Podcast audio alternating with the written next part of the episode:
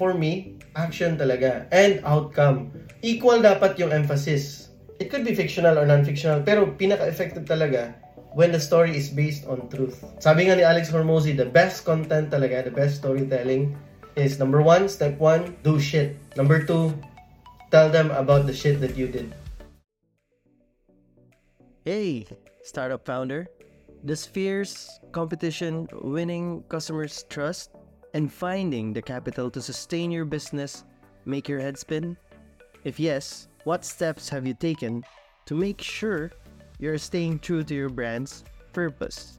Whether you want your startup brand strategy done right or you want to earn the trust of your target market, create meaningful impact, and ultimately turn your struggling startup into a thriving one, you have found the right show for you.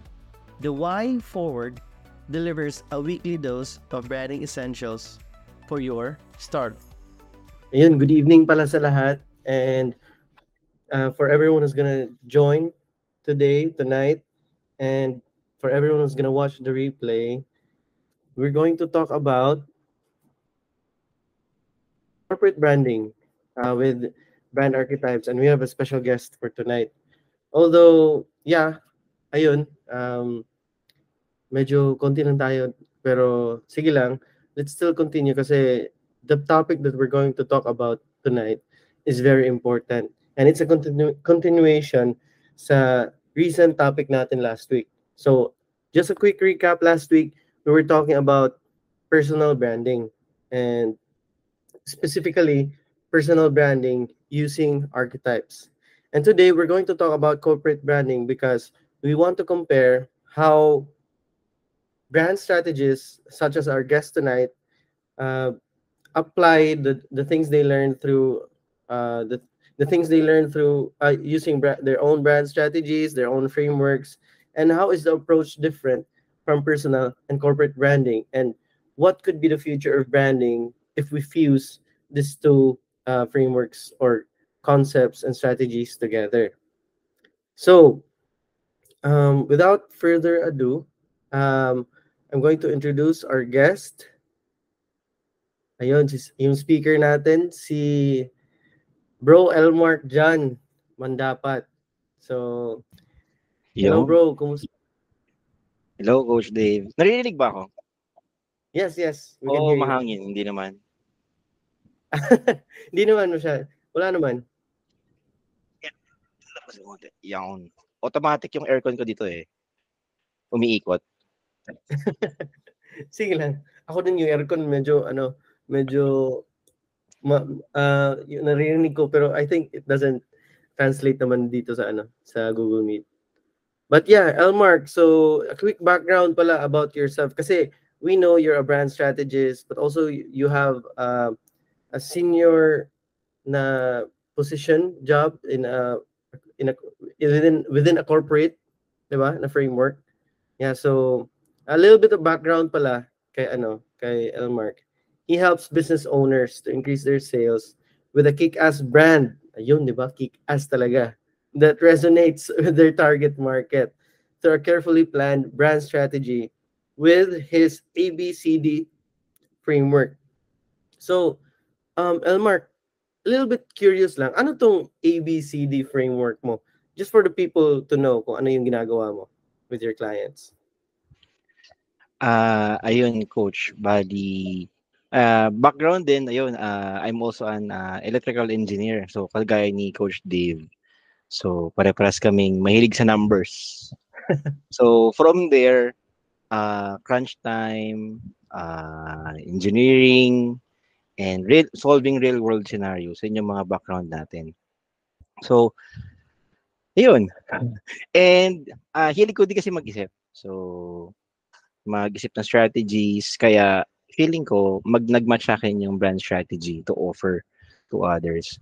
Ngayon, ah ang background ko din siguro, siguro ABCD framework. ah coach, ito eh, audit muna, tapos ah brainstorm, ah collab, create, tsaka discuss. So, yung ABCD framework ko, parang pinattern ko lang din para magkaroon ng data-driven na process. Kasi ang hirap gumawa kung hindi mo naman in-audit. So, kailangan mo ng laser focus audit. From there, uh, you have to work with your your your partner or your client na. So, with that, tsaka mag-create, tapos tsaka hand over to discuss. So, ginawa ko lang siya ABCD para mas madaling matandaan. Kasi hindi naman dapat siyang maging mahirap. Dapat maging madali siya dun sa sa client natin. So, usually ganun. Ayan lang, ganun lang. No, kasi ano nga yung i-audit, brainstorm? Audit. I-audit mo muna yung pinaka-business. So, Mhm. that's what does work, what does not work, why why does it does not why does it not, does not work. Oo. So, from that audit, you will have, yung alam mo ngayon kung ano yung real world na kailangan mong i-adjust. So, Ah. brainstorm. B, brainstorm. So, kailangan mo din collaborate. Baka maya, hindi naman, hindi ka man all-knowing eh bilang Yeah. brand strategist. So, you have to brain, brainstorm din with the client. So, ganon. Ganon ko siya nakikita. And yung pangatlo, yung C, create na. So, you have to create either the strategy or the identity or the video.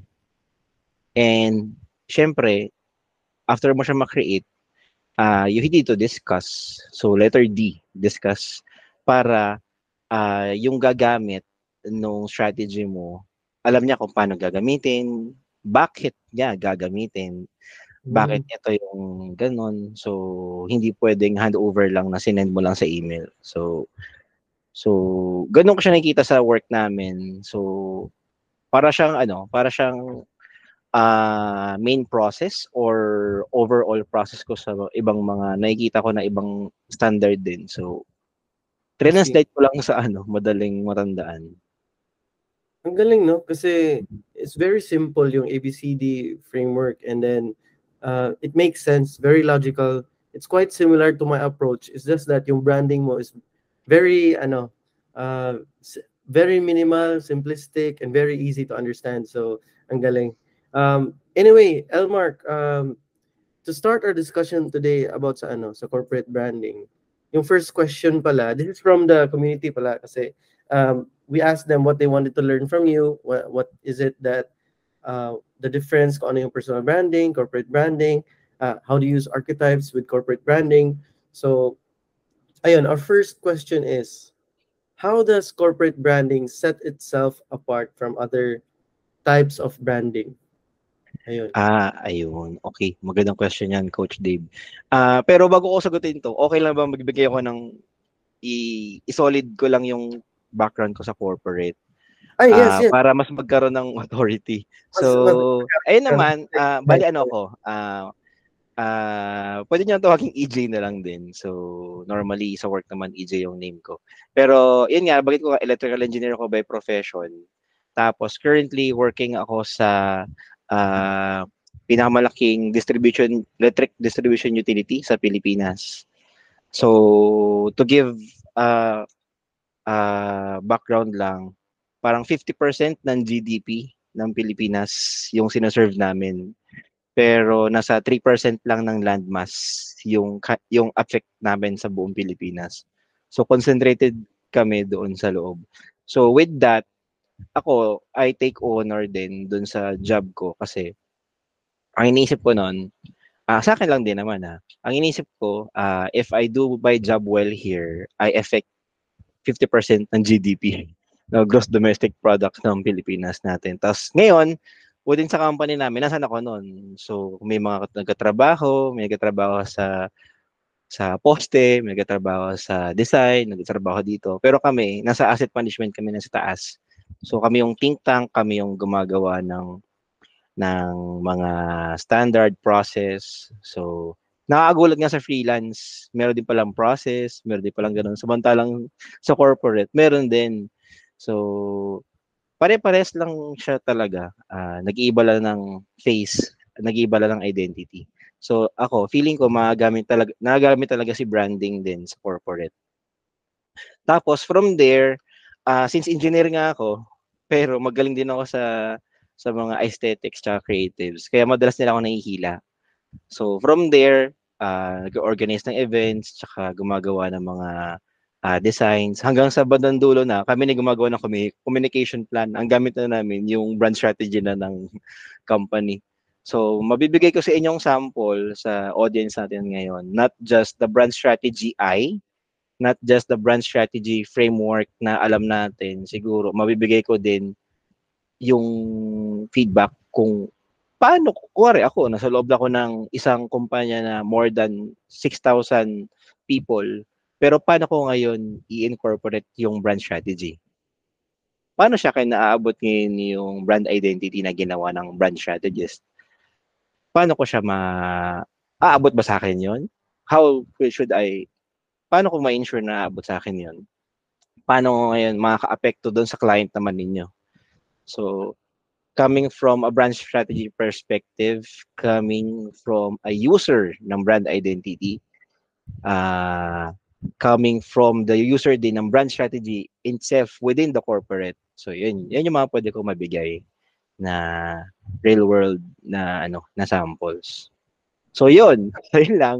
So doing that for 5 to 7 years. Pero 13 years na ako sa company. Anyway, going back sa main question, uh, how does corporate branding set itself apart from other types ng branding? So maraming maraming ano, maraming types ng branding, personal branding, business branding, employer branding, corporate branding. So si corporate branding ang ang kung nasan siya ngayon, eh, siya yung branding kung saan ang binabrand mo yung business itself. Ang binibigyan mo ng materialization ng pagkakakilala o pagkatao at pagkakakilanlan is yung business itself, not the products or the services offered by the businesses. So, paano yon?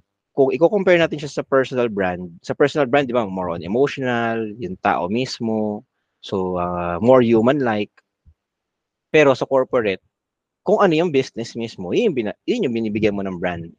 So normally kasi sa totoong buhay, si corporate, si business naman, business name lang siya, na nagkaroon ng building, nagkaroon ng facilities, yon Pero sa side ngayon ng audience mo, ng client mo, paano mo siya ngayon bubuuin? Uh, yun naman yung yun yung corporate branding. Ang function niya is magkaroon ka ngayon ng pagkakakilanlan or ng isang identity as a business. So remember, uh, sabi ka rin ni Martin Neumeyer, 'di ba? Si Ninong Martin. sabi niya, brand kasi hindi siya kung ano lang din yung uh, nasa isip natin.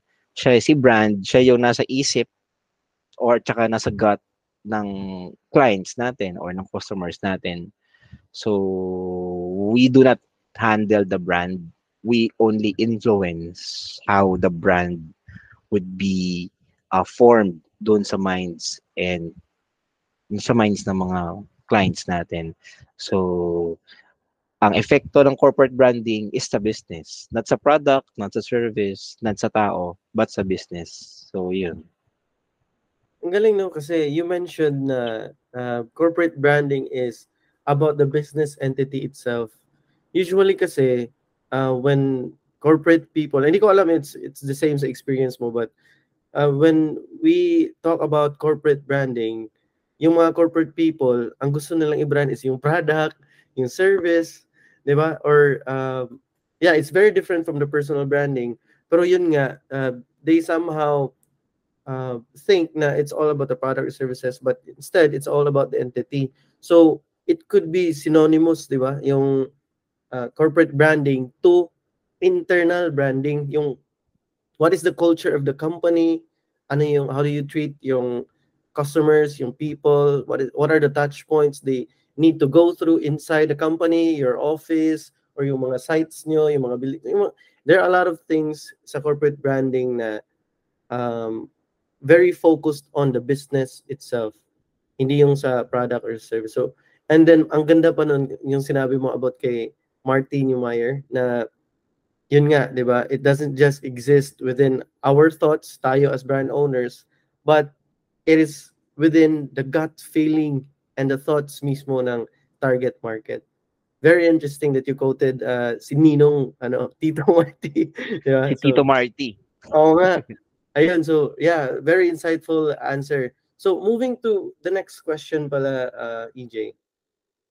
How can a company uh, evolve its brand identity without losing its identity? Uh, company evolved its brand without losing its identity. Ayun, paano ngayon mag evolve or magle-level 2 yung company na yon ng brand niya, no? Without losing its identity. Um, ayun, uh, feeling ko coach, eto, uh, on my personal opinion din, base dun sa nakikita ko, uh, nabanggit mo rin kanina, magsimula ko dun, siguro, kunin ko siya, coach, mula dun sa nabanggit mo kanina, si yung mga culture sa loob So, meron din kasi sa amin tinatawag sa company namin na brand cult, na culture, uh, cult, quality culture. Pero iniisip ko yon as a brand strategist na ay as brand culture na meron term sa atin. So, feeling ko ang secret sauce to make to make a solid brand lalo na sa isang company is start with your own people. Kasi your people or your employees are your ano eh or your yung mga or yung mga tao mo na nasa loob ng under, under ng yung uh, agency sila yung first uh, advocates ng brand mo so sila din yung mga magiging galamay mo to make your visual identity to form your brand kung ang brand ay isang malaking puzzle yung employees natin, we can treat we could treat them as one piece, two piece, three piece ng mga puzzles na pag pinagbuo-buo natin, sila yung possible na bumuo ng isang core part ng malaking puzzle mo, ng buong malaking company mo. Ngayon, kailangan alam nila. Alam nila by heart kung ano yung pinaka-brand ng company mo. Para alam nila kahit na mag-evolve sila abutin nila yung vision, yung mission natin as a company, kailangan mo kasing mag-increase ng ano eh, kailangan mo mag-evolve eh, as a person, as a as as a company para ma-meet mo yung mga visions mo at missions mo, di ba? So, yun yung ginagawa natin sa loob ng isang company. Pero, if hindi alam ng mga sundalo mo sa loob, yung pinaka-brand mo, maliligaw at maliligaw kayo. Bakit?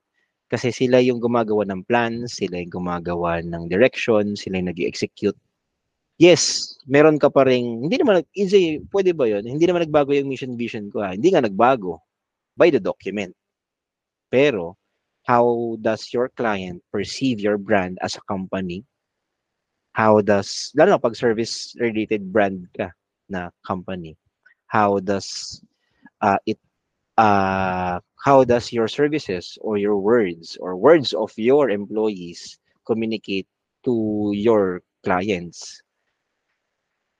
Possible na magbago yun kung hindi nila alam yung pinaka-brand mo within themselves. within So, dapat pagandahin mo yung brand culture sa loob para uh, yung employees mo hindi magbago.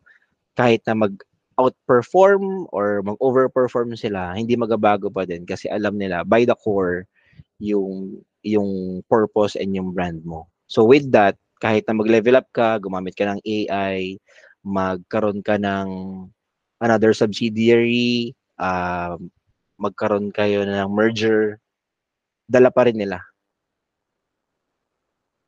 Pasok pa din sila sa brand mo. So hindi magbabago yung tingin ng audience mo feeling ko yun yung secret sauce. Create a good quality brand culture sa loob.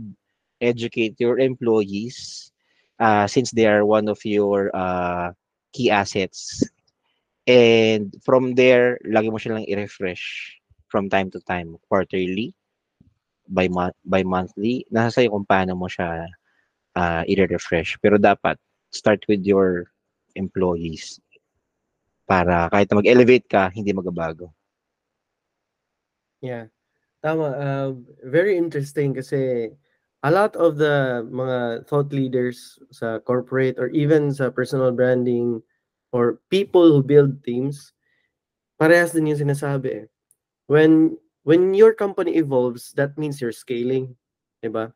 And scaling comes with uh, people, building teams, building systems, So, yun nga, kahit i-search mo sa Google or even i-ask mo kay ChatGPT, the answer, uh, one of the very key answers nila is to build your brand culture.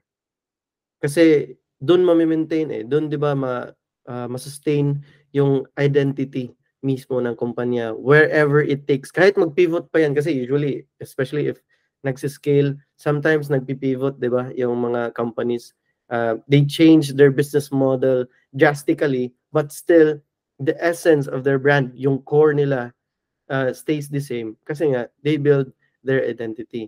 And very interesting kasi yun nga sabi mo kanina, our employees are our first brand advocates.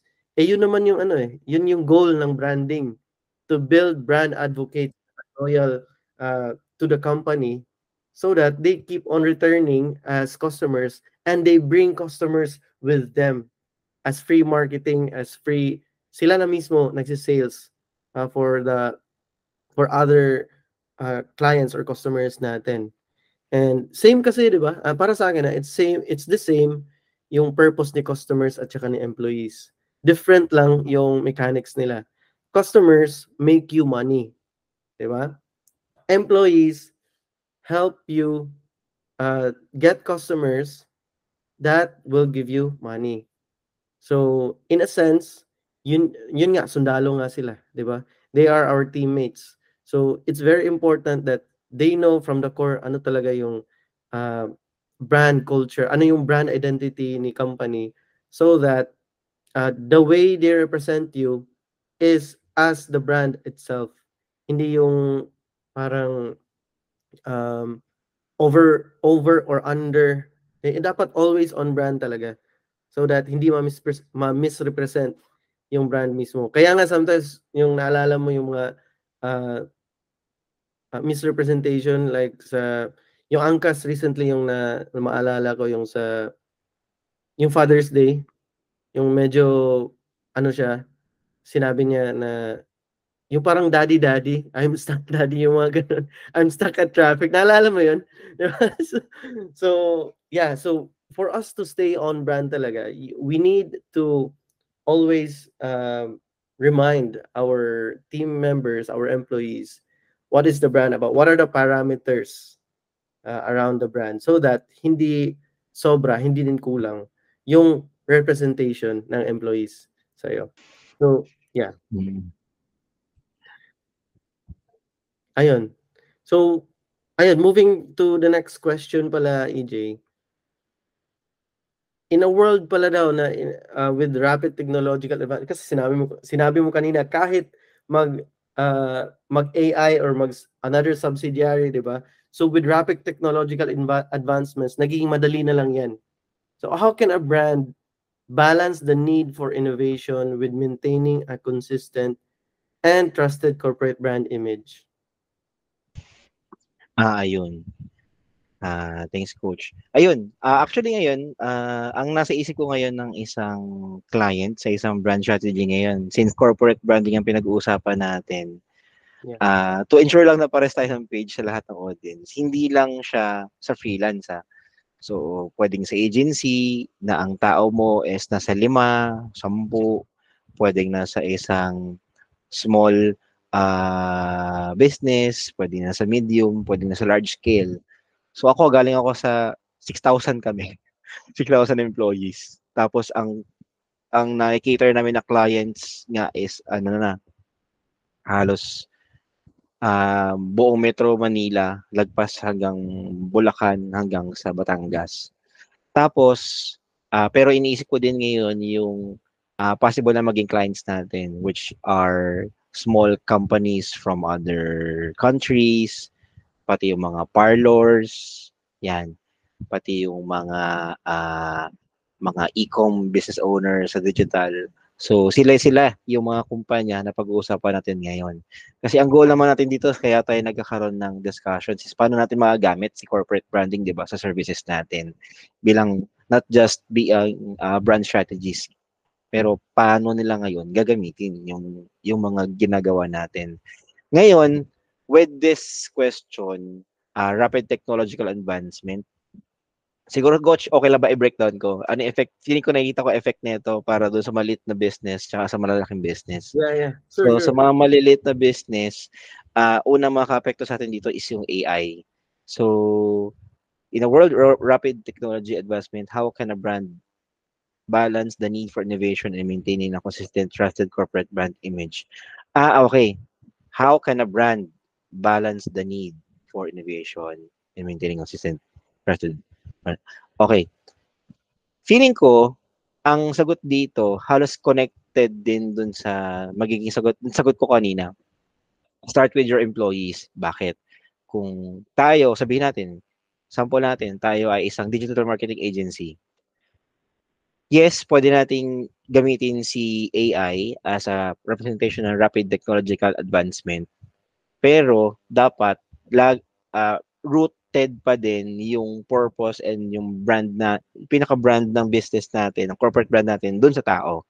Kahit sino makausap mo, ang isipin mo is ikaw yung representation ng company na na kinakausap ng client mo. Sabihin natin, ang turo sa amin nito is, uh, kung may magreklamo man, dapat ang isasagot mo, tama pa din, magalang ka pa din, uh, maayos ka pa din kausap, so intindihin mo yung sitwasyon nila. Kahit na galit na sila, intindihin mo pa din sila, bibigyan pa rin ng solution. Bakit? Kasi para sa kanila, ikaw lang naman yung touch point nila. Iisa lang ang touch point nila, ikaw lang. So, big sabihin, ikaw yung buong kumpanya. You speak for the whole company. With that, with that uh, idea, ganoon din natin gagamitin siya sa digital marketing. Kung may kausap tayo na na client, we speak for the whole company. We that we do not speak for a parcel or a portion of our work lang. So dapat alam natin kung ano 'yon, yung ano yung pinag kung ano yung stand yung pinaka-company natin. So, kung maging malaking kumpanya ka naman, maging PLDT ka, smart, ganyan, para pag ganon, pag malalaking kumpanya na, hindi mo naman siya masyadong poproblemahin. Bakit? Kasi sobrang dami ng tao sa loob.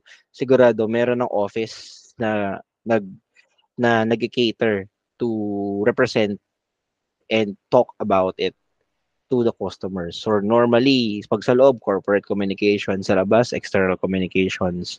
So dyan papasok yung mga different companies. Pero dapat aware si management na dapat meron siya nun. Kasi kung hindi kung wala siyang ganon, ang mahihirapan siya ngayon lumaban sa current na environment which is social media. So maraming companies sa malaking companies na brick and mortar hindi pa nag-adjust. So, mahihirapan sila sa playing field. Akala nila magaling lang sila. Pero technically, nahuhuli na sila kasi wala na sila sa playing field. Nagbago na yung playing field. Nasa social media na. So, dapat meron kang arm na doon. So, if your client are big companies, sabihin natin nasa 1,000 employees sila mahigit, 500 employees sila mahigit, dapat meron kayong specific arm to or office to manage it para mas expert sila. So, iba yung treatment sa malaking kumpanya, iba lang din yung treatment sa, eh, iba yung execution sa malaking kumpanya, iba yung execution sa maliliit na kumpanya. Pero, to solve it, ang nakikita ko dyan, dapat meron kayong, ah, uh, uh, meron kayong training na ginagawa sa, sa employees ninyo on day one. Kasi lahat ng iti-train ninyo sa employees on day one, mag stay sa kanila buong buhay nila doon sa company. So, yung nabanggit ko sa inyo kanina na idea, sinabi sa amin yun sa orientation on our day one.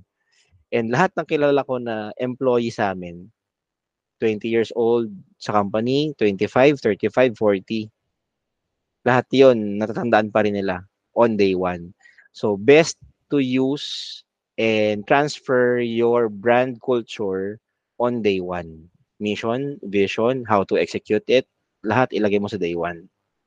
So with that, kahit na magbago yung environment, mag-evolve yung business, mabago yung tao, mapalitan yung tao, pero yung culture sa loob, iisa lang at iisa lang din yung paghuhugutan ninyo. Kasi lahat kayo nasa same page, nasa day one. So yun yung ano, para sa akin, secret sauce. So, ayun. ito, next question pala. Kasi when we're talking about corporate, especially the, with the world today, hindi na lang siya uh, dito locally, di ba? International na.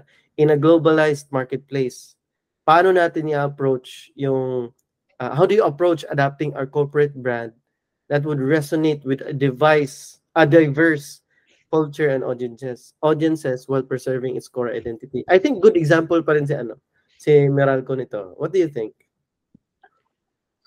Hirap English? Pwede sa ulitin natin.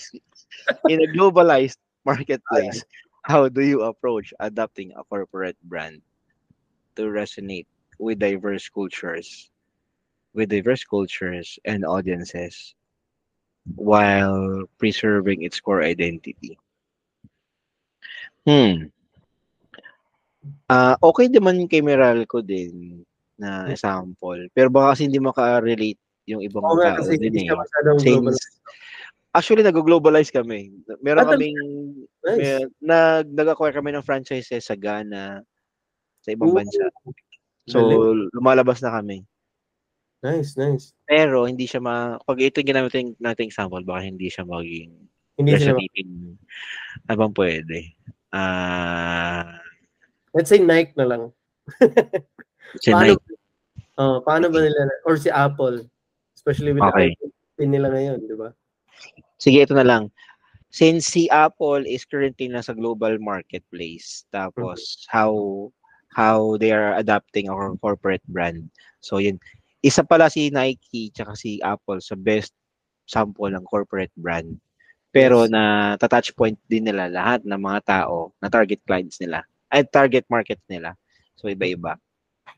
Apple, ah meron kang meron kang product for Mac, ah, iPhone, ah, iPad, Mm-mm. ano pa ba? Yan, yung mga yan. So, ang ginagawa nila, nag-niche down sila sa specific na product. Oo. Tapos, yun yung binabrand nila. May kanya-kanyang brand yung mga yon. Pero, minsan, ang tao, they are buying the product, not just by the product, but also by the uh, promise and the effect ng pinaka business nila Tama. tayo minsan iPhone. Kaya ba tayo bumibili ng iPhone? Ba't ka bumili ng iPhone? Ah, matibay. Sabi nila matibay. So, maganda yung camera. So, ah laging stable. Tapos, maganda yung blah, blah, blah, blah, blah. Technically, you're buying yung promise ng efficiency and ng quality na binibigay ni Apple. So, si Apple is a corporate brand. Pero, ang binibili mo is yung product, which is iPhone. Hmm. So, ang tanong, ano yung nakarating sa'yo as a customer? Corporate brand or yung product brand? Yun. Ano yung nagpabili sa'yo? Corporate brand or yung product brand? Binili mo si iPhone dahil matibay, quality, at magandang investment? O dahil gusto mo lang yung latest na na version? Kung yung latest version, binili mo yun dahil sa product brand. Ay, sa, sa product brand. Pero eh. kung binili mo siya tungkol sa quality, ang nakarating sa iyo na message na nakarating sa utak mo, corporate brand. Yun. Tama. Very interesting that you said that. Kasi, when you say product branding, yun nga, yung features, benefits, eh, yun din naman binibigay ni Samsung, ni Huawei. Di ba? Yeah. The same technological. Sometimes mas technologically advanced pa sila. But why is it na grabe yung cult, grabe, maglinya talaga sila when it comes to the release of Apple na iPhone, iPad, Nasa, ano ba, nasa Mac. execution nila ngayon yan, coach, ng Yeah. marketing. Si feeling ko nasa marketing din nila. Mm. Tsaka na strategy. Ang marketing kasi ngayon ni Apple, hindi lang sa sa execution nila as a marketer, kundi nagsimula dun sa quality nila. So, Yeah. pero ang end goal nila, sila yung pag-uusapan ng tao para maging word of mouth. Hmm. So, isa sa mga na naglalaganap ng brand nila, hindi lang sila, pati yung mga users nila. Kasi na-experience nila na totoo yung promise ng quality. So, feeling ko, ganun sila mag-invest in terms of ah sa quality nila ng product. Hindi lang dahil sa ito yung product natin, kasi feeling ko part din yun ng ano nila, ng strategy. So yung users mismo yung gagamit, yung gagamitin nila to market them, market them. Yeah, yeah. Tinan niyo yung tinan niyo yung ano nila, yung presyo nila pataas ng pataas kahit anong kahit anong version na. Pero yung ibang brands, pababa ng pababa pag tumataas Oo. yung versions. Mm-hmm. So anong meron? 'Di ba? Yeah, yung perceived ito talaga yung yung perceived value nila when it comes to Apple, the name itself, the the the promise or the the stand, the cost that it stands for, ba? Si Apple uh, that's why people are buying into that because of a combination of all those core values, brand values na ini-embody at nire-resonate ni Apple towards its target audience. I think Ah, hindi ko lang alam. Maybe the Apple is really good sa marketing nila kasi I think only Apple yung nag uh, offer na ya ano, like uh, makikipag-exchange ka sa old phone mo. 'Di ba? Doon pati sa Samsung na rin coach, iba pati yung Samsung. Mm. But, I, but I didn't know that, 'di ba? Yun nga eh. Uh-huh. Um, grabe yung brand execution nila when it comes to these things. Or maybe ako hindi talaga ako Apple fanboy pero because of um, how Apple is positioning itself, parang na and then with the social proof na yung sinasabi nila, 'di ba, na kapag Apple yung uh, kapag MacBook ka, 'di ba? Uh, may ano may, may kaya ka, mayaman ka, 'di ba? So eh, there's there's so much status uh, connected to these products sa Apple. That's why everyone uh, wants to have a slice of that status or of that ano dream outcome para sa kanila. So, ayun. Um, next question pala. How can a corporate brand authentically, ayun, authentically, di ba? Integrate sustainability and social responsibility into its identity and or operations. Grabe na to. And we're okay. not talking about branding na. So, Med, we, we are Englishing on this portion, ha? Oh, grabe. Grabe talaga yung okay. mga question, English. Ah, uh, actually, nauso naman itong sustainability and in sustainability recently, 'di ba? Yeah. Pero dapat uh, embedded na siya before. So, ang siguro ang tamang tanong dito, ah, di man tama. Siguro i- i-rephrase ko siguro yung question na to. Easy, meron ka ng current na brand we would like to integrate yung sustainability tsaka tong social responsibility, paano ko siya gagawin? So, hindi mo kailangan baguhin yung, una-una, audit mo ulit. Uh, what is working, what is not working, and, and everything. Ngayon, if okay naman lahat, check mo din if paano siya ngayon i-execute at idadagdag si sustainability. So, what we did here sa amin din sa company, uh, uh, nagkaroon, kung malaki kang kumpanya, pwede kang magkaroon ng arm or office for sustain, sustainability office. And sa amin naman, meron naman kaming ding social responsibility office din. So, meron kaming foundation, Meralco Foundation, na nag-cater naman ng ganun. So, experience-wise, ginagawa siya ng current company namin. So, effective siya. Kasi nasusustain siya, tsaka na-execute naman. Ngayon, maliit akong kumpanya. Ah, uh, sabihin natin nasa 10 or 5 people na company, paano mo siya gagawin? Halos pares lang din. Ang gagawin mo lang din is ang suggestion ko dyan, pwede kang gumuo ng committee. Yeah. Create a committee, sustainable committee, sustainability committee, and social responsibility committee. Wala kang budget, edi mag-create ka ng committee. So, si employee 1, employee 2, employee 3, sila yung mag-form ng ganitong committee for sustainability. Si employee 4, 5, 6, 7, sila yung sa CSRO So, customer social responsibility offices mo. Sila yung pwedeng mag-isip, kumuha ng mga komi- uh, plans para doon sa para doon sa mga uh, plans ninyo. Tapos i-execute na lang siya. Sa integrate sustainability, pwede nyo gawin ah, no no single plastic use walang ano, walang single plastic use sa kumpanyang to. So Hmm. bawal na ang mga Coco na naka-plastic. bawal na ang Starbucks na naka-plastic. So lahat ng products natin dapat biodegradable, pwedeng merong meron ka ngayon ng mga segregation ng ah, garbages sa offices ninyo. Ganyan. CSRO, pwede kayong mag ano, pwede kayong mag outreach.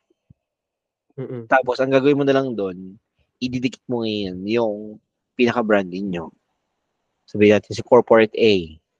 Eh di, kung nag-tree, kung nag-tree planting kayo, meron kayong logo for tree planting. So, pwedeng ganon. Pero nasusustain mo pa din yung ano, yung touch points ninyo sa mga clients ninyo, sa sa image ninyo para doon sa company. Pwede. Siguro to, tong dalawang to, add-ons to. Pero hindi mo kailangan baguhin yung mission vision mo siguro to to make it sound like sustainable and to make it sound like responsible, social responsible. Ang kailangan mo lang naman dyan, evidence na talagang ginagawa mo yon at hindi ka naglalay na pakitang tao lang. So, ayun. Yeah, kasi keyword talaga sa question na to.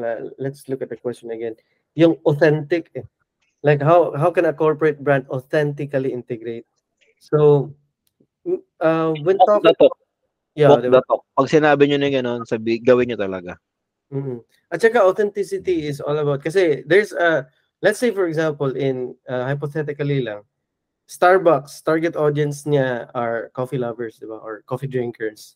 And that's a very wide audience. Marami diyan siguro yung mga kasama kasama na diyan yung mga advocates for uh, ethical coffee farming, yung mga ganun, 'di ba? So let's say si Starbucks, meron siyang dalawang corporate uh, social responsibility ng mga programs. Let's say they are helping children uh, yung mga street children bibigyan nila ng mga anong tawag diyan yung let's say for example scholarship. Let's say for example for grade school mga ganun di ba? On the other hand let's say hypothetically lang i'm not saying this is true ah. Hypothetically lang they are ano um ay, let's say yun lang yung corporate social responsibility nila di ba isa lang on the other hand, uh, for them to cut costs sa coffee beans nila, they're extorting farmers, coffee farmers, na wala masyadong knowledge on the coffee trade. So, are can you, on the perspective of Starbucks target audience, do you think they are socially responsible? Ganun eh. Ganun yung mga dapat ibabalance mo eh. Di ba? If malalaman ng clients mo o ng market mo, Mm-mm. yari ka. Yari ka talaga. Tama, tama. If malalaman nila. So, ngayon, bilang business mo, hat. dapat kailangan mo siyang protektahan yung business mo. Yeah, kung yeah. pinapangalagaan kung kung nasa kung nas kung ikaw business owner, ikaw ay pinapahalagan mo yung brand mo at ganun yung ginagawa mo, kabahan ka na kasi Tama. malalaman at malalaman niya ng market mo, lalo na ngayon. Lahat, everything is in internet. Yeah, So, especially- kailangan mo ngayong mag, ang kailangan mo i-rebrand yung way of doing your brand brand. values mismo. Brand values mo na, gawin mo na talaga ng tama. Mm-mm. That's true. Ganun. Kasi authentic, di ba? What is your Authentic. brand value? Lalabas sa talaga, hindi pwedeng hindi. Yeah. Tama. So, ayun. Think about that, guys, ha? So, pati tayo as consumers, di ba? When, when we're thinking about sustainability and social responsibility, Yes. we have a role kasi. Uh, ganun yun, coach. Sustain, sustaining, ano ka, nag-support ka sa sa ocean, save the ocean. Pero ang lagi mo naman pinapost is, is mga kape na plastic. Na, Yun. kape na plastic. Are you authentic? Ayun. Or ano ka lang, uh, post-post ka lang. So, dapat walk the talk. You know, hin- hindi siya hindi siya hindi siya complicated pero you have to practice it. Sa amin sa company namin bawal talaga plastic. Yeah, Pati yeah. packaging lahat wala. So ang Ayun. nag-adjust yung mga suppliers, lahat ng tao nag-adjust. Walk the talk. It's a culture kasi eh. Hmm, culture na. Culture na siya. Oo, tama. Pag bumibili kami ng Starbucks, alam na ng mga Starbucks employees. Binibigay na sa amin yung ano na, Oo. karton na, hindi na plastic. Oh, Kasi ayun. hindi, hindi kami makapasok ng kumpanya. we as we we as consumers have more power than we think when it comes to the branding of a company. We can actually impact talaga yung brand values nila. So think about it kung ano uh, sino yung mga brands ngayon na ina-advocate nyo. Think about how authentically are they uh, representing uh, their image to you as your as the target audience. So ayun. Um let's go to the next question kasi daming question ngayon. Uh, nagulat ako kasi ang daming question about corporate branding. Yung personal branding medyo uh, Pwede konti- natin tapusin, coach. Kung, kung okay pa sa inyo. Yeah, yeah. So it's okay, it's okay. Kung ano, uh, maubusan tayo ng time kasi uh, yun nga baka meron ka pa bang ano? Meron ka pang ibang ano, wala. Well, it's okay with me naman. So, eto, quick lang. The lines between B2B and B2C branding seem to be blurring daw. Ayun, kasi meron ng mga ano eh, mga nagpo-fuse na business model. So, how can corporate brands effectively navigate this convergence and communicate their value to both businesses and consumers? Ayun. Englishing naman lang. Hirap naman. Yun nga eh. Parang Universe. Ang tapang ko pa, sabi ko pa naman, tayo natapusin. Bin sabi ko, Ayun, di ba? May context pa. The lines between B2B and B2C daw is blurring Ah, na daw. ano, siguro ano lang, siguro nagkakaroon ng blurriness kapag hindi well-defined. Ayun. Yeah, yeah. Uh, you have to draw the line then. Siguro, pwede kung, it, siguro bil- bilang brand strategist, kailangan siguro natin siyang i- i-translate to, sabihin mo, eh, Venn diagram mo nga, madodrawing mo ba yung, madodrawing mo ba as a Venn diagram yung yung iyong strategy or yung pinaka-branding mo. Kung nasan ka lang ba, hanggang saan yung sakop mo. So, kailangan mo siya ngayon na ma-visually ma-define. Kasi kung hindi, blurry nga siya. So, Yeah, yeah. alam natin ngayon kung nasan tayo. Saan tayo ngayon dapat na magbago. So, so from there, ayun, audit ulit. Audit muna. Kung may problem, definitely mayroon yung pinagmulan. Ngayon, do you have to rebrand ba? Tama ba? Ano, anong question ulit? Do you have to Ito, how can corporate brands effectively navigate now this convergence and communicate their value to both businesses and consumers? I think it's the same. Same pa din, hindi mo kailangan magbago actually. No, no.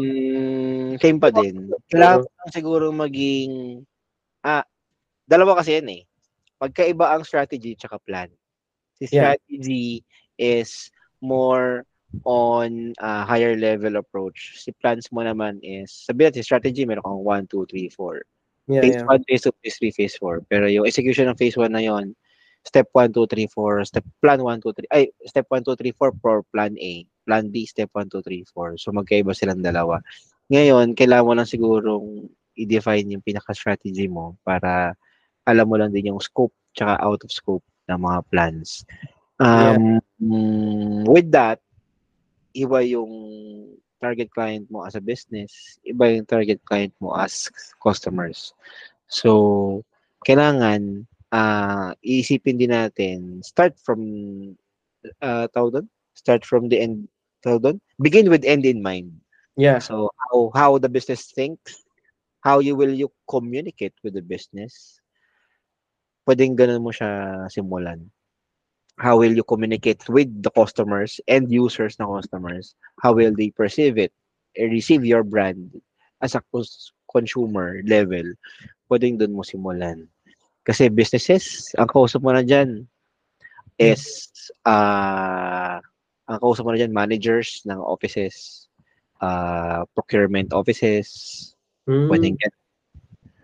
Ang customers naman, ang ang kausap mo na dyan bilang brand, yung end user na ng e-com product mo, yan na.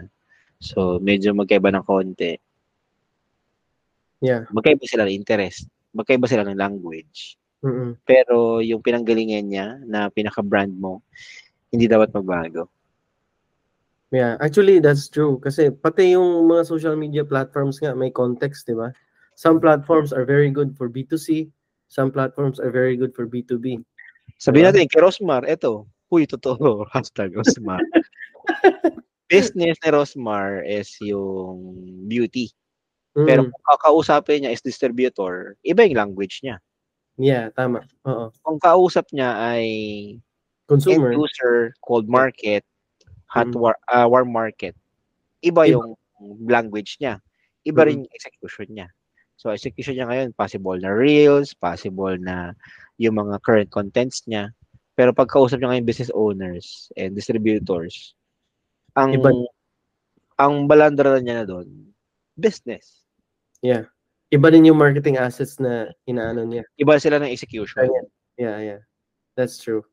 Doon na siguro yung mga company profile, yung mga ano pa doon, di ba? So, it's very different yung B2C and B2B uh, na execution. But, I think the branding is still the same. Di ba? Yung parang, Dapat Ah. hindi ka nalolost doon sa branding mo. Kasi isa yung branding mo eh. yeah. Kaya importante yung vision, no? Kasi yung sinabi mo kanina, begin with the end in mind. Yun yung vision eh. Di ba? Mm. Ano yung uh, dream outcome mo for your brand? And the mission naman is how will you get to that vision? So, yun na yung ano planning. Uh, Yung the- how. So, mission, bago. yeah. O tama. Yung mission will teach you, I will guide you how how will you will achieve. Ay, ano yung planning? Pero yung vision, yun talaga yung outcome. So, yeah. Ayun, buti na lang. Medyo mabilis tayo dun. on the on the on a side note pala, so for everyone who's listening and for everyone who's gonna watch the replay, so uh, we have a free brand archetype quiz pala. Kasi we're talking about branding, corporate branding last week where we're talking about personal branding.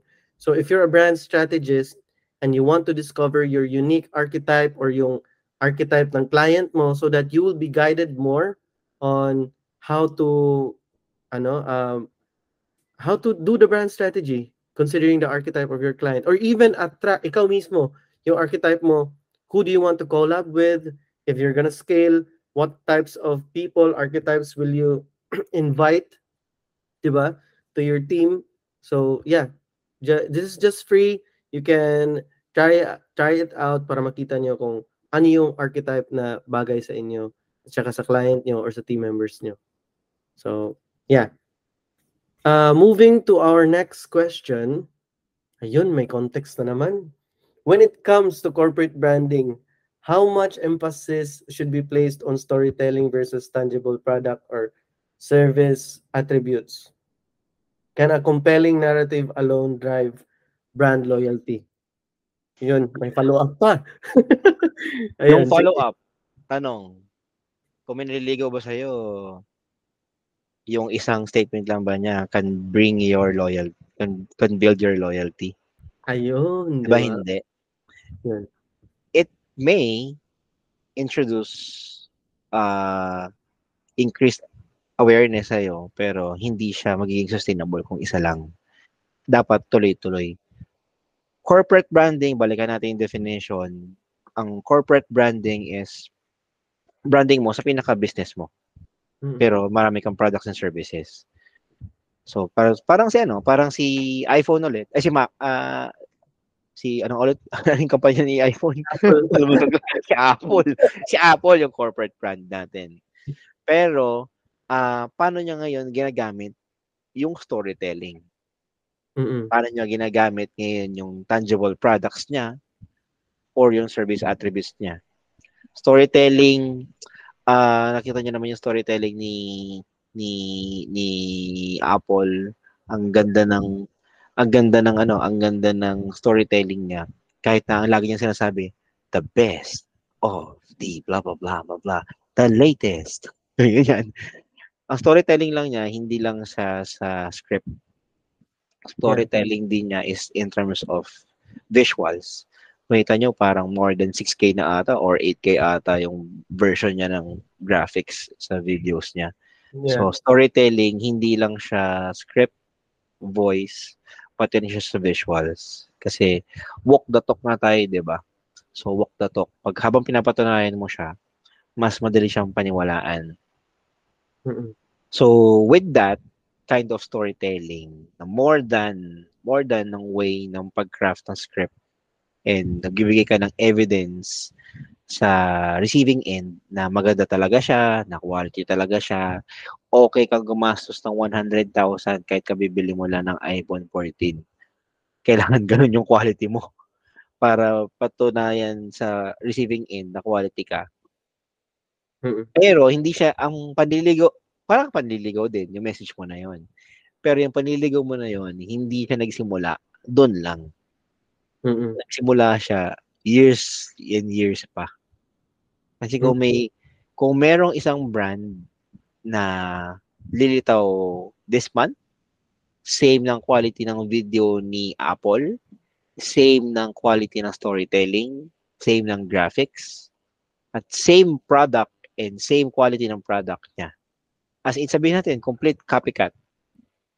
Saan ka bibili? Kay Apple o sa bagong copycat? Tama. Kasi matagal ka nang naligawan ni Apple. Mm. So, nandun yung loyalty mo. Hindi ka pa nga bumibili ng Apple. Pero since lagi na siyang pumasok sa isip mo, more than 6 times, 16 times, more than 66 times mo siyang narinig Hmm. sa kasama mo, word of mouth ng kasama mo, sa billboard, sa cellphone mo, sa news feeds mo, alam mo na siya yung mas quality. Kahit na merong isang merong isang lumabas na equivalent copycat identical twin niya. Kasi yung loyalty mo as a consumer nasa kanya na. So kailan mo siya gagawin? Way way before pa. So if we are a brand strategist and we will do this, we will say na every actions that we do on our campaigns, we do on our social media posts are like seeds planted on the minds and hearts ng target clients natin or target market natin. Hindi pa siya mag-grow kasi seed pa lang siya. Pero nandoon na siya ngayon sa utak nila. Ang kailangan natin, didiligan natin. Water it with presence, social media presence, and other campaigns. So, ganun ko siya nakikita. Ayun. So, yun nga pala, when it comes to, kasi sinasabi nila emphasis, di ba, on story- storytelling versus tangible product or service. Going back to your example na yung nililigawan. Ito, uh, let's have two suitors, di ba? Yan, maganda. maganda gusto ko yan. yeah, yung isa is, Pangalanan natin, itago natin siya sa pangalang ano? But anyway, si Alfred na lang, tsaka si Eugene. Ayan. Ah, si Alfred, tsaka si si Eugene. let's say si Alfred is um ano siya uh, very ano showy, 'di ba? Sinasabi niya lahat ng sweet words towards you sa pangliligaw. Uh, and here comes si sino yung isa si Eugene? Si Eugene. Eugene. Ayan. Eugene. Eugene. yan, ah. um, anime, anime characters lang to. Wala Ah, tayong pinapatabahan Eugene is um hindi siya ganun ka ano, ka showy.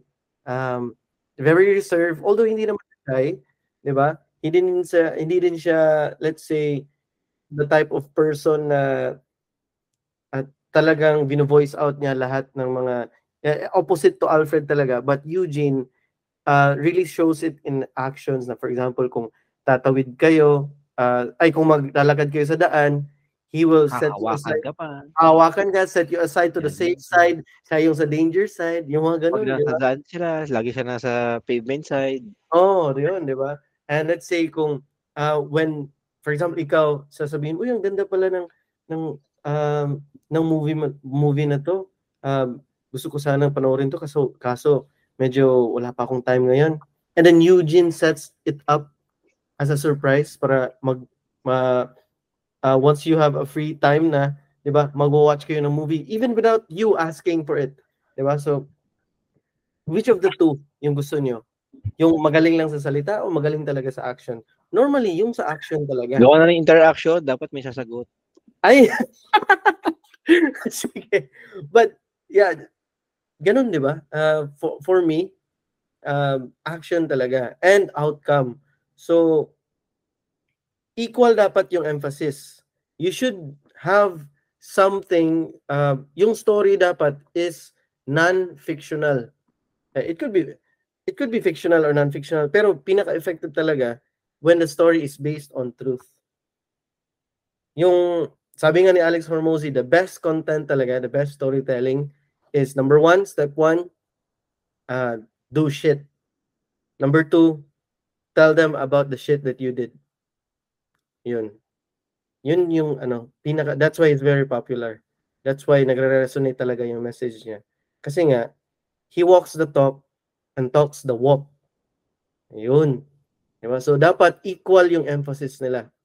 When you promise something verbally about your product, about your service, your product and service should be able to fulfill that promise or more.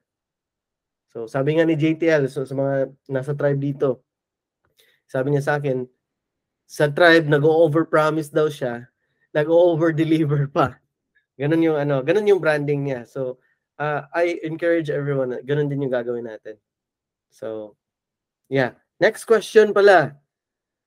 What role, ayan, what role does purpose-driven branding play in a company's long-term success? Grabe. How can a corporate brand authentically align? I think it's quite the same sa ano sa answer natin kanina when it comes to sustainability no and social responsibility. Sagutin ko lang, dagdag lang ako coach sa sagot mo kanina Sige, sa panliligaw. No problem. ko ang, ang add-on doon, hindi ka manliligaw lang on the day. Manliligaw ka pa before pa. Yes. So, yung invest din yun. So, kasama din yan sa atin. Parang si Apple, hindi naman siya nanliligaw lang nung nag-start na siya ng nag-start na siya ng, ng iPhone 15. iPhone 14 pa lang, nanliligaw na siya para sa iPhone 15 eh. So, katulad ng mga plans ni Coach Dave dun sa strategy natin, merong launch, pre-launch, pre-pre-launch, di ba? So, Mhm. kasama siya. Feeling ko ang sagot doon is yung execution na ng strategy. So, Yeah. marketing side na siya. Tapos ito naman, ano saan yung tanong natin, coach? Ito, considering the ever, Hindi, ito, ito. ito, What, what role does purpose-driven branding play in a company's long-term success? Purpose-driven, long-term, okay? How can a corporate brand authentically align with the social or environmental cause without appealing? Ah, yun din. So kung corp uh, since ang corporate brand natin definition is yung pinaka-business itself, ang Mhm. sagot ko dito, brand culture. Yun. So, dapat ang meron kang matindi and ma- maayos na brand culture.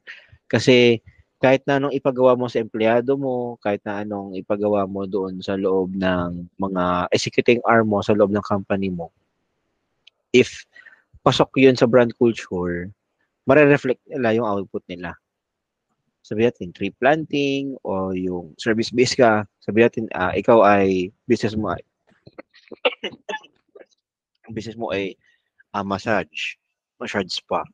So, ah ah, kung maayos yung tweet trato mo sa mga sa mga tao mo and lagi nyo communicate monthly or bi-weekly yung yung how you treat your customers right, how you talk to them. Yun. Marireceive at marireceive yon ng authentic ng clients mo. Ayun. So, yun pa din siya. Yeah, Tapos, kasi how you treat yung employees mo is tama. how exactly your employees would treat your customers. lalo na sa service-based. Tama. Yeah. Lalo Yung- sa service-based. Yeah, yung sa ano mo, sa example mo na ter- na massage, 'di ba? Na parlor or massage uh, clinic. So, if you teach them yung mga uh, whatever you teach their employee, or whatever you show how you treat them, that's exactly what they will also reflect doon sa mga customers. Kung lagi mo silang pinapagalitan or tinuturuan mo sila ng uh, hindi uh, hindi tama, that's what they will also do sa clients nila. And isa pa, dagdag pa. Minsan Mhm. din sa reaction nila, uncontrollable. Hindi mo rin hawak totally. So Yeah. what you could do is implement uh, systems that will lead them to act Yes. nicely or act what is your brand. talaga. Ngayon, parang ganito. May that may meron kang papasok sa massage pa ninyo. Ang requirement ninyo dapat walang kunwari ah, accepting ka, warm ka. Mhm. Katulad sa ano, ah, ramen houses. Pero sa okay, stick mo natin sa massage pa. Ang pagbasok, ang rule natin pagpasok ah dapat maramdaman nila welcome sila. So, Mm. ang may gabati sila ng magandang morning or magandang ah, or spill na pasok dun sa brand ninyo. Or magbigay ng tubig. Happy, happy Cebu Day, blah, blah, blah, blah, blah, ganyan. O kaya, yung sa ramen houses, pag may pumapasok na house, pag, pag, pag, siya maset, di ba? Na, Mm. na ano yun? Tama. ano yun? So, meron ka ngayong touch points dun sa customers mo na ramdaman nila, na feel nila na safe sila, na accepted sila, welcome sila. So, kahit na grumpy yung employee mo na yon since meron kang speed, meron kang act, papalakpak pa din yon Parang sa SM lang. Mm. Chak, chak, chak. Ano, may palakpak di ba sa sa SM? Sa, Ano yun? sa ano, sa sa department store. Ah, oo, tama. Meron, Meron sila nun eh, yung tatlong pop. Mm-mm. kahit na pagod na sila, once na nag-click yung part na yon, meron silang gagawing act. So, you lead them, you lead them, you you teach them what to do. Tama. Pero dapat hindi siya magiging authentic kung lahat naman sila grumpy and maano yung maano yung faces nila hindi maganda. Ah, that's why sa hiring part pa lang, on brand ka. Kung sino yung Oh, track mo ng mga ano team members or employees. Same din. Who are you attracting as customers? It should be quite the same sa who are you attracting as employees kasi dapat i-consider natin yung employees as similar to the customers. Iba lang yung ano dynamic nila. So, yeah. Anyway, next question. Okay pa ka pa, ah, okay ka pa ba CJ? Ah, EJ? okay pa coach. Goods ba? Sige. So, eh, sila, next, okay pa sila. ah, kayo. Uy, grabe 12 tayo dito. Kanina 12 yan. Hanggang ngayon 12 pa rin. So it's okay. Ayun. So, uh, next question pala. Considering the ever-evolving landscape of corporate branding, what one piece of timeless advice or principle would you offer to both seasoned professionals and aspiring brand strategists to ensure enduring success in their branding efforts? Alam mo, ang feeling ko, parang yung chat GPT talaga yung mga gumagawa ng question na to eh. Ina- nilalagay lang nila sa ano, sa ano kaya Ah, ako, feeling ko, ako i-challenge ko yung question. Oo, sige. Ako, medyo pasaway ako eh. Feeling Hmm. ko, hindi dapat laging nag-evolve yung corporate brand. Kasi kung laging nag-evolve yung corporate brand, ah, uh, sabihin, lagi kang may mali. Para malaman mo na may mali ka, edi ang laki na ng sakop na nalaman mo para baguhin mo yung corporate brand mo. Ah, ang ever-evolving dito is yung environment and your market. Yes. market mo.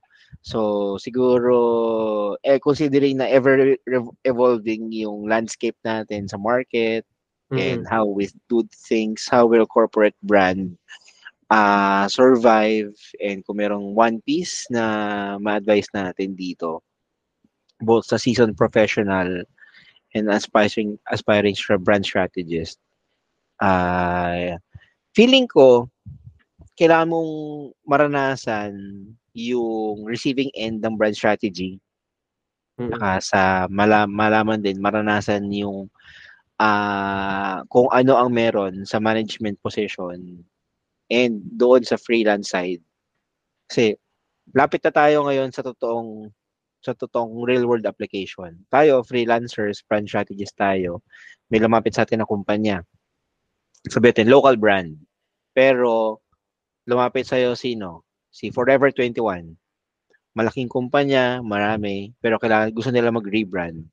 So, bilang isang seasoned na brand strategist, paano mo siya ngayon uh, aasikasuhin, paano mo siya ngayon i-treat. So, ano yung pinaka one piece na ma-advise ko? Sa experience ko, sa laki ng meral ko, ang ang masasabi ko lang doon, kailangan mo mag-create ng brand culture.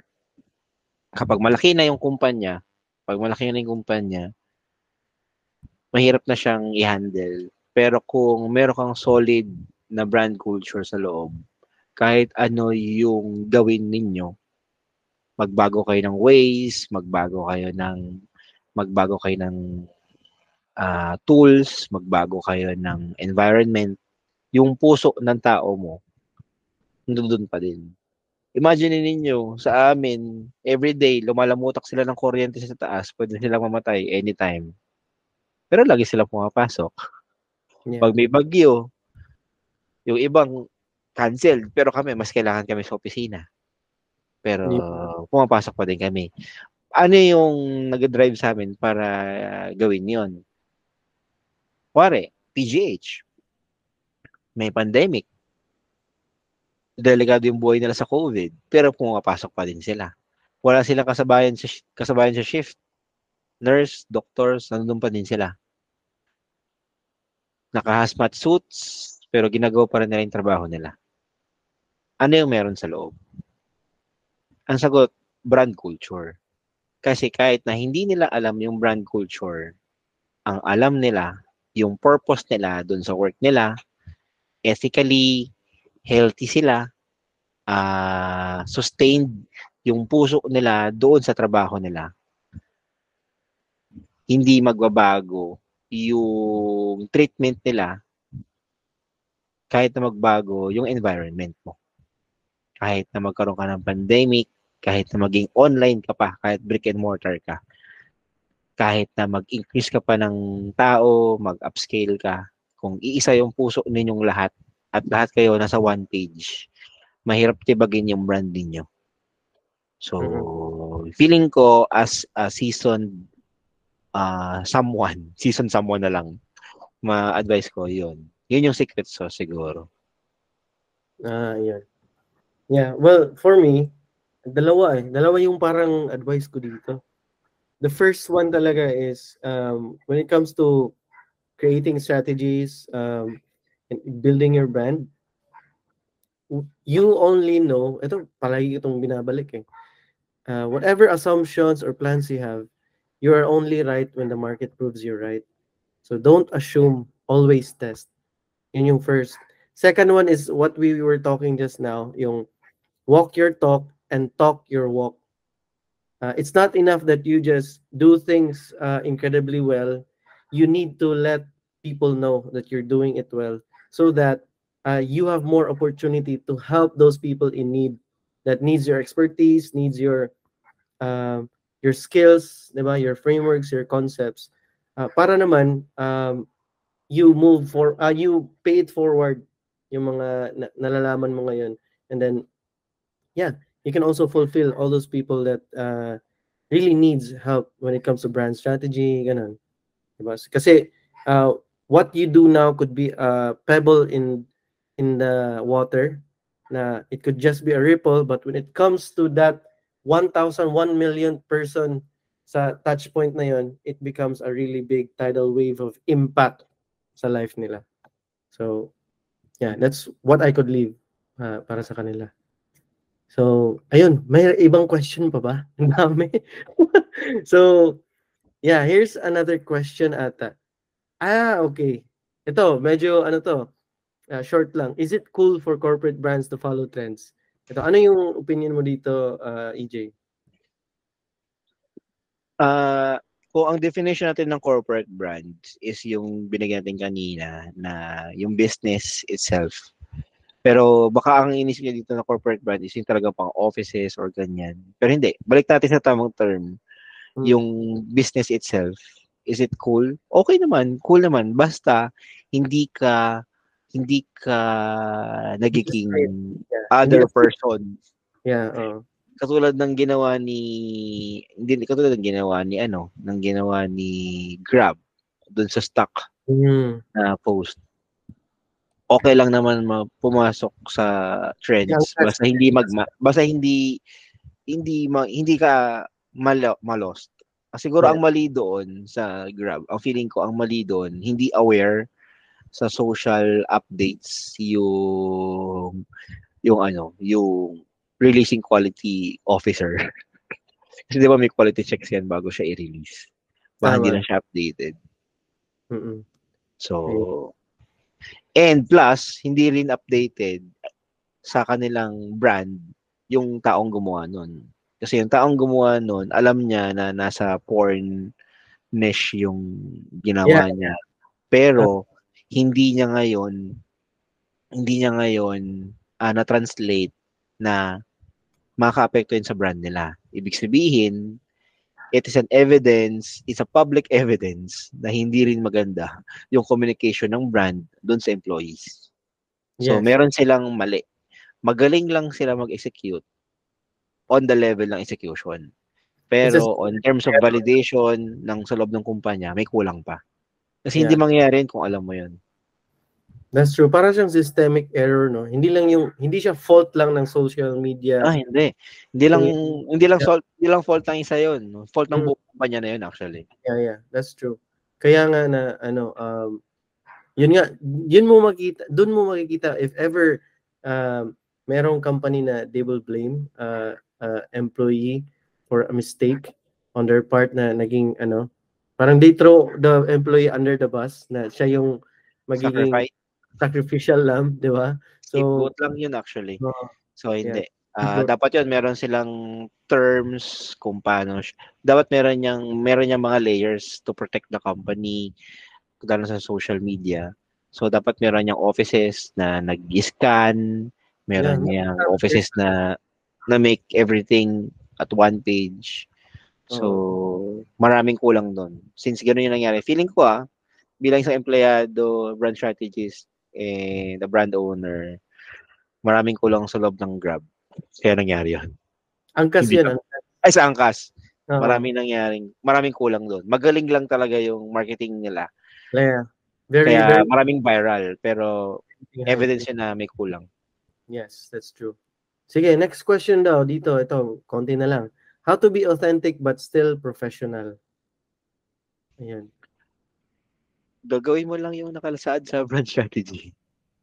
Yun, di ba? Gagawin mo lang, technically. ah hindi ka nagbabago ng language, hindi ka nagbabago ng vision. Kasi kung from the start, effective, maganda naman yung ah effective pa din naman yung ano mo, yung yung yung strat, brand strategy mo. Hindi mo kailangan magbago. Pero para maging authentic ka, sabihin, same ka pa din ng message mo from day one hanggang ngayon. Ang catch, EJ, hindi naman maganda yung feedback, hindi maganda yung reception ng public, hindi maganda yung ah tunog. So I suggest kapag ganun, pwede kayong magbago pa unti-unti. Yeah. So pwede mag ang treatment nila doon sa may meron nakausap na isang brand strategist din sa US. Ang ginagawa nila ganon for starting brands or for startups. Ang gumagawa sila ng brand strategy pero nasa Google Docs. Pero Mm, ang intention nun is to be liquid. Kasi they're current since startup sila, they're currently start testing the brand. oo. So habang tinetest nila yung brand at meron pang problem, hindi maganda yung feedback. O, baka pwede natin baguhin ng konti itong messaging type natin. Binabago nila on the spot yung yung Google Docs within the three months ng pag-execute. Ibig Yeah. sabihin, tried testing out. So katulad sabi ni Coach Dave, you have to test it out sa market. Kung Mm-mm. hindi siya nagma-match, there is something. So, Iterate. kailangan mo ulit. Change. Iterate ka lang, iterate. Mm. So, pwedeng ganon. Pero kung matagal ka ng corporate brand, malamang sa malamang, at lumaki ka na, malamang sa malamang, nakuha mo na yung, yung nakuha mo na yung pinakapanlasa ng market mo. Question, Tama. ang tanong, lagi kang ganon. Katulad, paano naman, may nakita kong ganon na nagtanong eh. Ah, mayroong isang brand na kilala sa atin na humina yung humina yung humina yung sales nila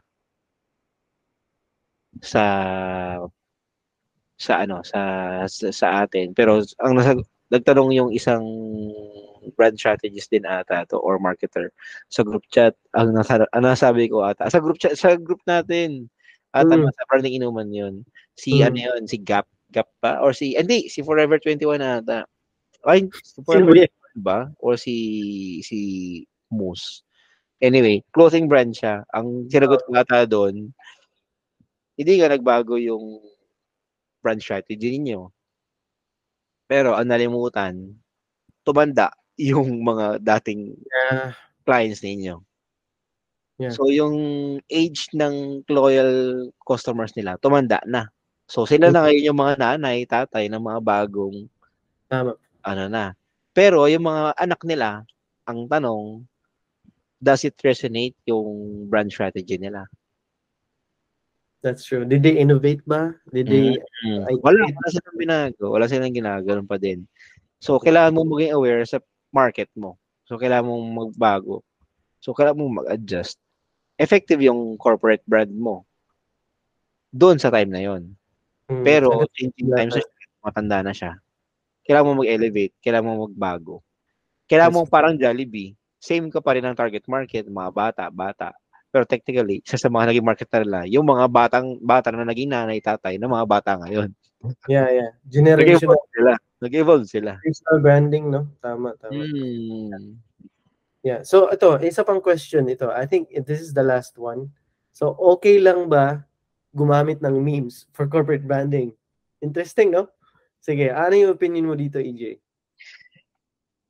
Ah, same pa din. Ah, ang tanong, ah, ikaw pa din ba yung brand na yon?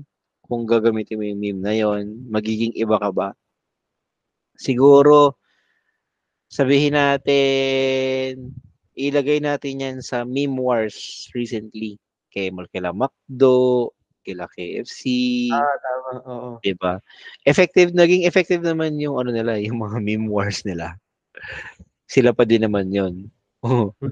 Oh, yan Kasi para dong, targeting the wide audience, di ba? mm, maging effective pa rin naman. Although nagba-backlash lang sa kanila ng kaunti. Kay McDo ata, ang sinabi ata, meron ata silang ad before na ano eh, na inclusive sila, wala silang wala silang tawag diyan na din-discriminate. Pero ang naging feedback naman sa iba, bakit yung may E tsaka R lang? Yun. Tama, tama. And also na-remember ko din yung sa ano, sa kay Coke at Pepsi, yung eh, be careful kasi sometimes uh, ito kasi yung memes, 'di ba? This this is following trends. 'Di ba? Yung meme kasi trending yung paggamit ng memes eh for clout, for hype, for marketing.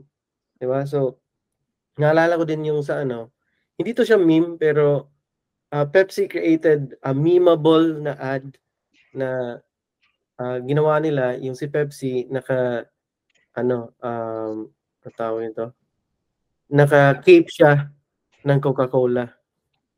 So yung yung messaging nila is that uh, uh anong tawag nito? Be, behind yung yung parang behind the the costume, yung totoong identity talaga is Pepsi. Yung parang ganun. And then Mm. that ad on for their own then na sa yung parang messaging nila is everybody wants to be a hero. So yung parang naging ano si Pepsi naging tao na gustong maging Coke na hero. So Ano uh, ba, coach? Coke siya, tapos na naka ano yung Pepsi? Pepsi siya na bottle tapos naka-cape kapa ng ano ng Coca-Cola. Naalala mo 'yan? Mm, hindi ko na encounter yun. Pero ang alam ko, si Pepsi, tanggap niya na na number 2 siya. Ah talaga? Tanggap niya na number 2 siya. Kay Mm, Coca-Cola. Kaya ang ginawa niya, gumawa siya ng brands na tatalo sa ibang brands ni Coca-Cola. Ang ginawa niya, ah, since Gatorade, di ba? Gatorade ah, is under ng Coke. Coca-Cola company ba? mm, yeah, yeah. Tapos gumawa siya ng, ay hindi. Or si Pepsi ang under ng Gatorade. Mm, Powerade naman yung Coca-Cola. So nilabanan nila sa ibang corporate to corporate. Coca-Cola company as a corporate brand. Pepsi as a corporate brand. Pero iba yung Coca-Cola product na Coke versus Pepsi product. Royal na Royal na soft drinks na under ng Coca-Cola company. Iba din naman yung Pepsi product na under ng Pepsi company. Iba din yung Gatorade na under ng Pepsi company. Oo. So, ang ginawa ngayon ni Pepsi, pansinin nyo, pag-order ka sa KFC, sa ibang mga sa ibang mga fast food, Mm. Coke, Coca-Cola o Pepsi? Mm. Pepsi ang nakalagay. Bakit? Sila yung naka ano eh. Sila yung naka, naka-attach doon. Yeah, Tapos sila yung- pinalo, pinalo nila si Coca-Cola Company sa ibang sa ibang mga soft drinks or ah, sa ibang drinks na niche. Tapos pat iba. Pero technically ata parang in total sales, halos natalo nila si Coca-Cola. Mm, galing, no? So, for, by Number- that equity, ano? Number two sila ngayon sa Pepsi product versus dun sa ano, Coca-Cola. Pero as a sales, in terms of sales, siya yung totoong panalo. Mm, yeah. Doon naman talaga, bottom line, di ba? Sales pa din naman. Yeah, that's why it's called the bottom line kasi profit, di ba? Yan. Yeah, Doon so, ngayon papasok yung corporate strategy versus dun sa brand strategy, yes. sa product strategy. Yan. Yeah, yeah. Tama, tama. Yun nga. Tama nga, no? Kasi na-remember ko rin, um, si Coca-Cola din yung nagpauso na red si Santa Claus. Tama, si Coca-Cola din. That's why Yun yung- effective yun sila with Christmas or Yun yung kailangan talunin ni Pepsi na hindi nila ngayon matatalo kasi nung time na yon nung may TV, lahat ng tao, yun yung alam na napataas-taas. So, Oo. hindi na nila yun masyadong malalabanan. So, Hmm. sa ibang, kung ang laban natin ay pabilog, nanalo sila sa side ng East Wing. Si Hmm. Pepsi, umikot sa ng West tsaka sa North. Yeah, So, doon yeah. sila ngayon lumaban na hindi mo alam na under din siya ng Pepsi Company. Yeah, tama, tama. So, Very well, strategic. Na alam nila matatalo sila sa brand equity. So instead, Yes. So, ganun lumaban sa kapag lumalaban ka sa small fish, big fish. yes, yes. So, welcome to corporate.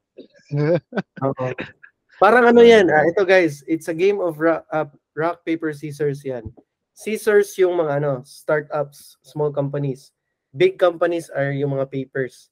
So, di ba natatalo ng, ng small companies yung paper when it comes to niche, yung mga pinakamaliit, slicing a piece of those markets, di ba, na sakop ni paper.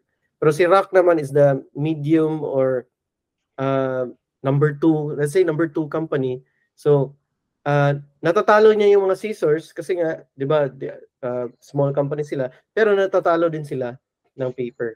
Kasi they can't ever be uh, hindi nila masasakop talaga yung whole market na kuha ni paper. So what Pepsi did since sila yung number two, sila yung rock, they created paper startup products or companies that slows uh, slowly cut yung mga percent ng market share ni Coca-Cola.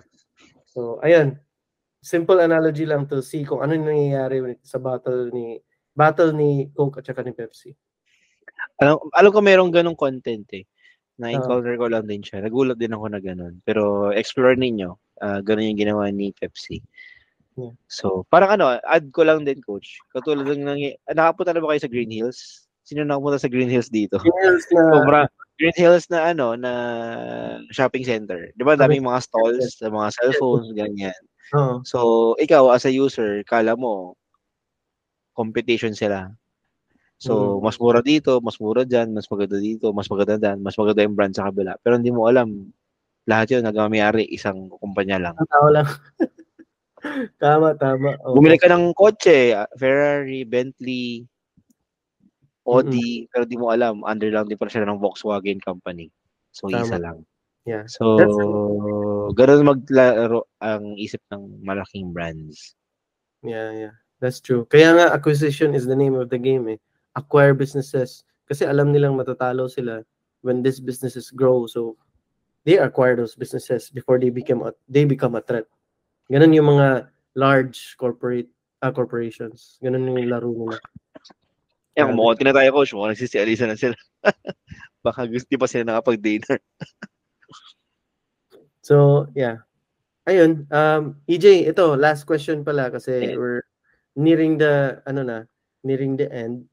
So, what is, ito, more on you na lang to. Ah, So, okay. Since we are, we ended na yung mga questions and I'm sure uh, people want to know more about you. Um, yung question namin is, what is your why forward? Instead of, what is your way forward? Why forward? Kasi we want to know why you are doing what you're doing right now and moving forward. Uh, what is it? What is that vision that you want to achieve? And where can we? Ah, okay. Sige. Ayun. Napaupo tuloy ako. eh. Napapa-English tayo. eh. Pero hindi, sige ito. Ano yung why ko ngayon sa work? Ah, di ba Mhm. nabanggit ko kanina, ano, ako ay isang electrical engineer by profession. So Yes. I am working with a company that influences 50% ng GDP sa Pilipinas.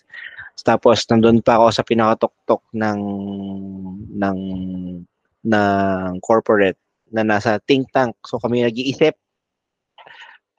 kung ano sabihin namin yung ginagawa ng lahat na nasa ilalim. So, yung mga plans, ganyan. Ako, bilang isang engineer, gusto ko, meron akong magawa. Ito seryoso ah, meron akong gustong iwan na legacy sa company namin. Pero more than that, gusto ko may magawa ng ako na lega, na isang bagay na makaka-contribute sa nation building. So, nasa ano ko eh, nasa ang ang ano ko ngayon is office ko ngayon is nasa street light. So, ang project namin is i-convert yung dating ilaw na dilaw ngayon pupuntang puti sa LED. So, mas efficient, mas kulay puti na siya and mas maliwanag. Pero pwedeng mas mas mas mura yung singil. So, win-win. So, ako ang goal ko is kapag natapos ko siya, fulfilled na ako as an electrical engineer kasi one project can affect yung economic growth doon sa area. So, pag lumiwanag, kasi pag lumiwanag na yung area sa gabi, pwedeng magkaroon din sila ng economic growth. So, pag dumami economic growth, uh, magkakaroon ng business yung mga tao. So, yayabong din sila as a whole. So, ako, feeling ko, so fulfilled na ako bilang isang electrical engineer kung makakasama ako sa project na yon. Ngayon, suppose, ngayon, proudly, nasa ano na kami, 60% completion. So, nalaban namin siya from, nalaban namin siya from ground hanggang sa ngayon. Sa ngayon, kahit na mawawala ako doon, tutuloy-tuloy pa din siya kasi may momentum na yung project. So, fulfilled na ako bilang electrical engineer and as a person doon sa company namin. Ngayon, what's next? So ang gusto ko naman ngayon makatulong din sa ibang tao on a level na mas maba, na ano na mas malapit sa kanila. Kung kanina nation building, mas gusto ko ngayon business wise. So gusto ko makaapekto doon sa mga buhay ng mga tao na nasa uh, economic. So kanina ang goal ko is papailo ko yung lahat ng kalsada dito sa area namin para magkaroon sila ng business sa gabi at yumaman din sila sa mga buhay nila bababa ako ngayon sa business level, tutulungan ko sila sa business nila ngayon. So, kaya ako naging brand strategist para magkaroon ako ngayon ng ano, ng contribution sa kanila para mas mapaganda yung brands nila. So, ayun, kaya isa sa mga mission ko din, makatulong sa isang libo, at least isang libo na brands para para matulungan yung business nila. Galing, ako, yun yung goal ko. Ano yung why ko? Yun yung why ko ngayon. Ang why ko din, uh ang pinaka gustong gusto ko na ma-achieve ko, coach, kasi galing ako sa ibang bansa before. So, galing ako China. Napakaganda. Ang ganda ng China. Ang hmm. liwanag. Pagdating dito, ang dilim. Pagdating ng NAIA Airport, ang dilim. Kaya ang gusto ko, pa nagkaanak ako, ito totoong kwento to ah. Gusto ko pa nagkaanak ako, so pwede ko sabihin sa anak ko, anak, dati, alam mo, yung era na yan, madilim yan. Pero ngayon, maluwanag na. Hulaan mo kung sino yung nag-umpisa niyan. Tatay mo. gustong gusto kong gawin yun. Gustong gusto kong gawin yun. Kahit na mahirap yung pinagdaanan namin. Ganon. Ngayon, in support nun, syempre, gusto ko, gumanda rin yung business ng mga ibang tao. So, kaya ako din siya ginagawa itong brand strategy para makatulong din sa kanila. Eh, sakto, gusto ko naman mag-isip, gusto ko naman mag-strategize. Mm-hmm. So, match match match lang. So, yung natutunan ko sa Meralco sa malaking corporate, pwede kong dalhin papunta sa mga maliliit na businesses. So, kung successful siya sa malaking company, nanina strategy, naniniwala ko, pwede rin siya maging successful na application para sa maliliit na companies. So, yan yung goal ko ngayon. Ang galing, no? Kasi, ang galing ng mga layer. Kasi, your layer as an as a senior uh, Tama. Ito pala coach, itagdag ko pa. Kanina, ang fina-fulfill ko engineering side. Ngayon, ang fina-fulfill ko as a brand strategist, yung creative side. Noon, 'di ba? So, so galing yung layer mo na uh, you're creating opportunity for sa nation talaga na uh, mer- merong liwanag, 'di ba? Galing galing ta gandang tagline sana 'yan. 'Di ba? So may liwanag diyan and then um, from from that light, 'di ba? comes life. So marami ng businesses, merong ano diyan, um tawag dyan, mga opportunities, livelihood, and then safety and security din, di ba? Mm. For them. And you come in as a brand strategist para sa mga uh, nag-uusbong dyan ng mga ano businesses so that you can help them further scale or improve, uh, innovate yung mga uh, negosyo nila. So that's Oh. really that's a really good reason for what you're doing right now. Mm. Isang beses lang tayo mabubuhay. Eh di, let's create ano, more impact to other people. Why not, di ba? Mm-mm. Where can they find you? Wala, pala? wala nang wala nang ano, wala nang repeat repeat to. Ito na 'yun. Tama, tama. Ito na 'yun. So EJ, uh, for people who uh, like mga clients or mga uh, people who wants to work with you or collaborate with you, where can they find you? Ano lang coach sa Facebook page lang. Ay sa Facebook account ko lang. So Elmark Jan man dapat.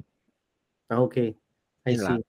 Sige, so uh, I think this ends our ano uh, uh, podcast webinar about corporate branding with brand archetypes and other branding frameworks and concepts that we just talked about uh, earlier, diba, during the the session. So uh, we'd like to thank you, EJ, pala, for this opportunity, talking with us, taking time uh, from your busy schedule to discuss with us. Buti na lang kasi parang last minute din, di ba? This week lang tayo nag-usap. And then Oo. we uh, uh, at first parang hindi ka ata makakambuto and then suddenly naging ano uh, naging available ka. So it's really good that we were, we were able to have this talk. I myself, I myself really learned a lot. I hope the audience and I hope people who's gonna watch this recording will also learn a lot from what EJ um, uh, from his insights, from the knowledge that he imparted with us, especially about corporate branding. Solid na solid talaga. Thank you so much, guys. Thank you, EJ, for coming. And we hope we can do this again with you sometime in the future. Makita na namin yung transformation ng vision mo. Thanks for tuning into The Why Forward. This has been your host, Dave Suico. I hope you enjoyed our exploration of startup brands, their stories of failures, successes, and best practices. We'll be back soon with more insights into the world of startups. Stay tuned